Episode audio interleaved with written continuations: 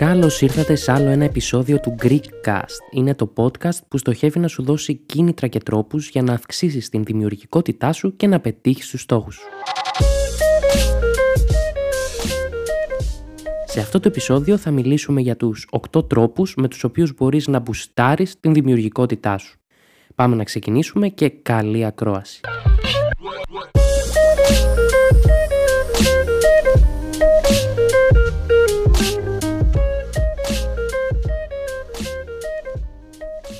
Νούμερο ένα τρόπος λοιπόν. Όσο απλό και αν ακούγεται είναι η εγγραφή σε blogs. Πιο συγκεκριμένα υπάρχουν άπειρα blogs εκεί έξω τα οποία ειδικεύονται σε άπειρες με άπειρες ειδικότητες και τομείς ε, όπου ο καθένας μπορεί να βρει ακριβώς αυτό που ψάχνει. Τι εννοώ, για παράδειγμα κάποιος ο οποίος μπορεί να ενδιαφέρεται για αυτοβελτίωση ή μπορεί να θέλει να μπουστάρει θετικές σκέψεις στη καθημερινότητά του ή να μπουστάρει τη δημιουργικότητά του για την οποία μιλάμε σήμερα.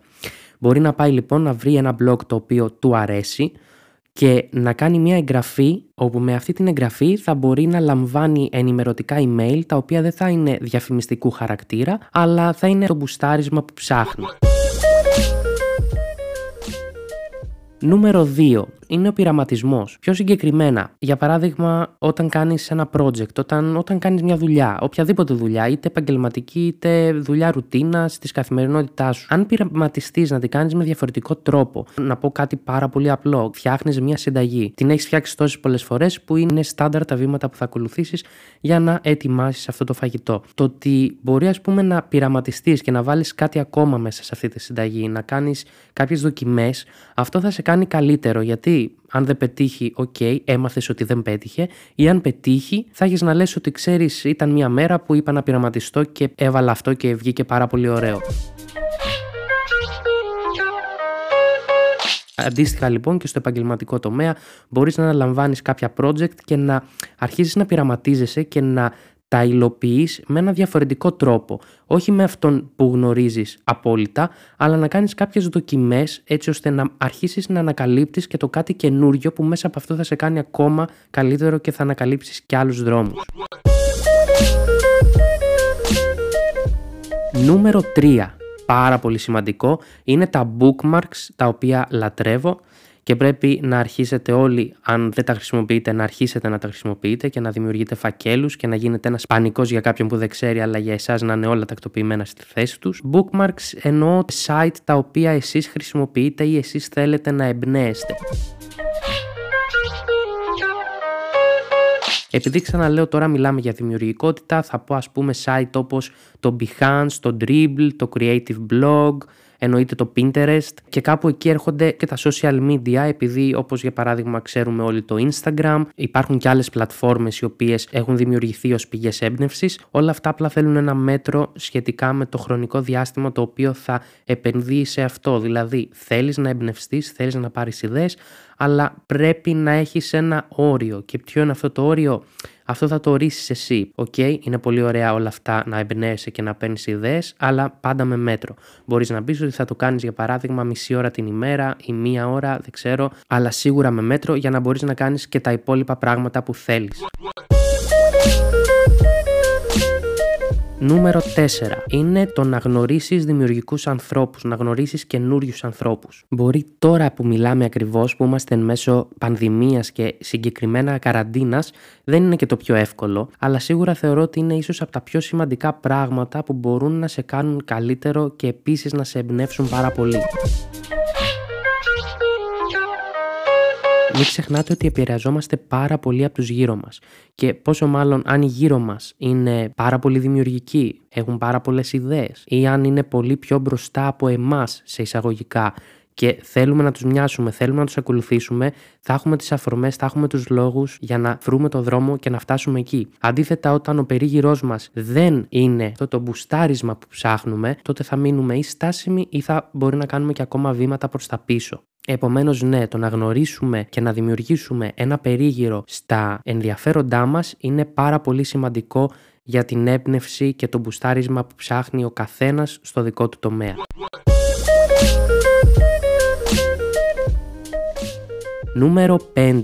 είναι το να μην σταματάς ποτέ να μαθαίνεις. Πάντα να θες να μάθεις κάτι καινούριο. Ζούμε σε μια εποχή που η πληροφορία και η μάθηση είναι πάρα πολύ εύκολη ακόμα και μέσω του ίντερνετ και όχι απαραίτητα με φυσική παρουσία. Μέσω του ίντερνετ μπορείς να βρεις άπειρη πληροφορία και μάλιστα η τόση άπειρη πληροφορία να έχει και τα αρνητικά της, που σημαίνει ότι θα πρέπει να κάνεις και μια πολύ καλή επιλογή στο τι θα επιλέξεις να μάθεις. Αυτό είναι ένα άλλο θέμα. Όμως, ας κρατήσουμε το σημαντικό, το οποίο είναι ότι η γνώση πρέπει να είναι κάτι το οποίο θα υπάρχει στην καθημερινότητά μας και αν όχι σε μια πολύ συχνή καθημερινή βάση.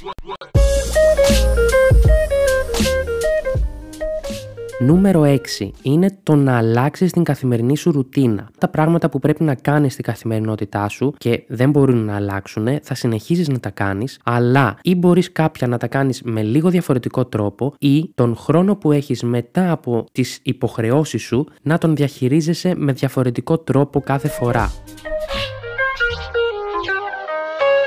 Για παράδειγμα, όταν είπα για μία περίοδο ότι θα δώσω προτεραιότητα να απομακρυνθώ από τον υπολογιστή και από τα social media, γιατί υπήρχε τόσο ενδιαφέρουσα πληροφορία εκεί μέσα που μου προκαλούσε έντονο περισπασμό και αυτός ο περισπασμός μου περιόριζε την παραγωγικότητά μου, πολύ σύντομα κατάλαβα το ότι να σε εισαγωγικά σπάζεις της καθημερινότητας στη ρουτίνα, αυτό βοηθάει να καθαρίσεις το μυαλό σου. Που αυτό όσο περίεργο και αν ακούγεται, ξέρεις, κάποιος μπορεί να σκεφτεί ότι ναι, άμα δεν είμαι στον υπολογιστή ή αν δεν κοιτάξω το κινητό μου όποτε θέλω, όποτε εγώ επιλέξω, αυτό θα μου προκαλέσει μια σύγχυση. Σίγουρα δεν θα είναι καθαρό το μυαλό μου σε καμία περίπτωση. Κι όμως, αν το δοκιμάσετε, θα δείτε ότι θα νιώθετε πάρα πολύ πιο ήρεμοι και θα είναι πιο ξεκάθαρο το μυαλό σας το τι θέλει να κάνει ακριβώς μετά. Θα ξέρει την επόμενη κίνηση. Και να διευκρινίσω ότι αυτό είναι απλά ένα παράδειγμα που είπα εγώ τώρα για να απομακρυνθεί κάποιος από τον υπολογιστή για κάποια ώρα μέσα στη μέρα. Αυτό τώρα είναι ένα απλό παράδειγμα το οποίο ο καθένας μπορεί να το προσαρμόσει στα δικά του δεδομένα. Μπορεί να επιλέξεις ότι θα κάνεις μία άθληση μέσα στη μέρα και οτιδήποτε τέλος πάντων. Αυτό είναι μία πάσα για το νούμερο 7. Το οποίο νούμερο 7 είναι η άσκηση. Η γυμναστική, οι περισσότεροι τουλάχιστον θα ξέρετε ότι είναι πάρα πολύ σημαντικό και για εκτόνωση και για ευεξία και για υγεία και για χίλιους δύο λόγους. Εδώ δεν έχω να πω πολλά πράγματα, απλά η άσκηση είναι κάτι το οποίο πρέπει να υπάρχει σε καθημερινή βάση όλα αυτά που θα σου προσφέρει αν θες να ξεκινήσεις και είσαι στο στάδιο που θέλεις και δεν μπορείς ή θέλεις και δεν βρίσκεις χρόνο ή θέλεις και κάτι τυχαίνει. Απλά ξεκίνησέ το και θα δεις μέσα σε πολύ λίγο χρονικό διάστημα. Το πολύ λίγο μπορεί να είναι 20 μέρες, να είναι 15 μέρες. Εντάξει, δεν θα είναι 2 μέρες, αλλά αν επιμείνεις και αντέξεις 15-20 μέρες, μετά θα αρχίσεις να το συνηθίζεις όσο σου επιτρέπει ο χρόνος. Αλλά είναι πάρα πολύ σημαντικό γιατί αυτή η ευεξία θα σου μπουστάρει πάρα πολύ τη δημιουργικότητά σου και γενικότερα ό,τι κάνεις μέσα στη μέρα σου θα είναι με πολύ πιο θετική ενέργεια και με πολύ πιο ευχάριστη διάθεση. Το νούμερο 8, το οποίο είναι και το τελευταίο, είναι το πιο σημαντικό για μένα για να μπουστάρεις την δημιουργικότητά σου. Είναι κάτι το οποίο είναι λίγο διαφορετικό από τα υπόλοιπα και λέει το εξής: να καταγράφεις τις ιδέες σου όπου και αν βρίσκεσαι, ό,τι ώρα και αν είναι. Αυτό που το κάνει διαφορετικό από τα υπόλοιπα είναι ότι αυτό δεν πρέπει να μπει σε μία λίστα από τα πράγματα τα οποία πρέπει να κάνεις, όπως για παράδειγμα είναι η άσκηση ή το να μην σταματάς να μαθαίνεις ή το να πειραματιστείς. Το να καταγράψεις τις ιδέες σου, αυτό θα γίνει όποτε σου έρθει η ιδέα. Μπορεί να μην σου έρθει, μπορεί να σου έρθει σε 2-3 μέρες, σε 5 μέρες, σε 8 μέρες. Απλά το σημαντικό σε αυτή την περίπτωση είναι ότι όταν σου έρθει αυτή η ιδέα, αυτή η σκέψη, να πάρεις ένα χαρτί, ό,τι έχεις πιο κοντά σου, το κινητό σου, να μπεις στα notes, ό,τι σου είναι πιο εύκολο και να το καταγράψεις. Γιατί μετά από 10 μέρες, ένα μήνα, όταν ξαναεπιστρέψεις σε αυτή την εφαρμογή ή στο χαρτί το οποίο έγραψες και δεις αυτή την ιδέα, μπορεί κάτι να σου πει.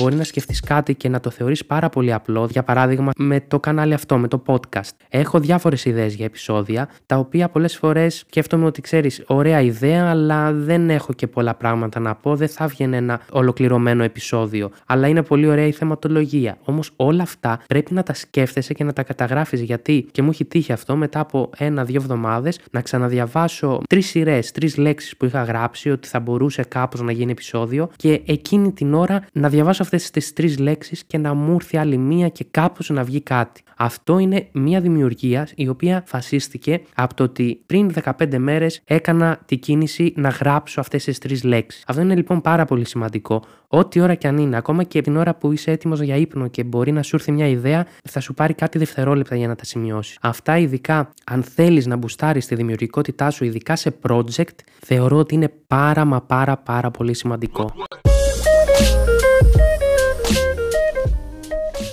Και κάπου εδώ ολοκληρώνονται τα 8 αυτά βήματα για να μπουστάρεις τη δημιουργικότητά σου. Ελπίζω να σας φάνηκαν χρήσιμα, να σας ενέπνευσαν ή να πήρατε ιδέες, να σκεφτήκατε λίγο διαφορετικά και σε κάθε περίπτωση να απολαύσατε αυτό το επεισόδιο. Να πω ότι μπορείτε να μου στέλνετε τώρα πια και τα μηνύματά σας και στο Instagram. Έχει δημιουργηθεί προφίλ στο Instagram που λέγεται Greekcast Podcast που είναι αρκετά ενεργό, δηλαδή αυτή τη στιγμή θα υπάρχει αρκετά περισσότερη ενημέρωση σε σχέση με Facebook και Twitter λόγω του ότι μου είναι πιο εύκολο. Φυσικά υπάρχει και το Facebook και το Twitter γράφοντας τη λέξη Greekcast, με βρίσκεται με αυτό το ωραίο λογοτυπάκι.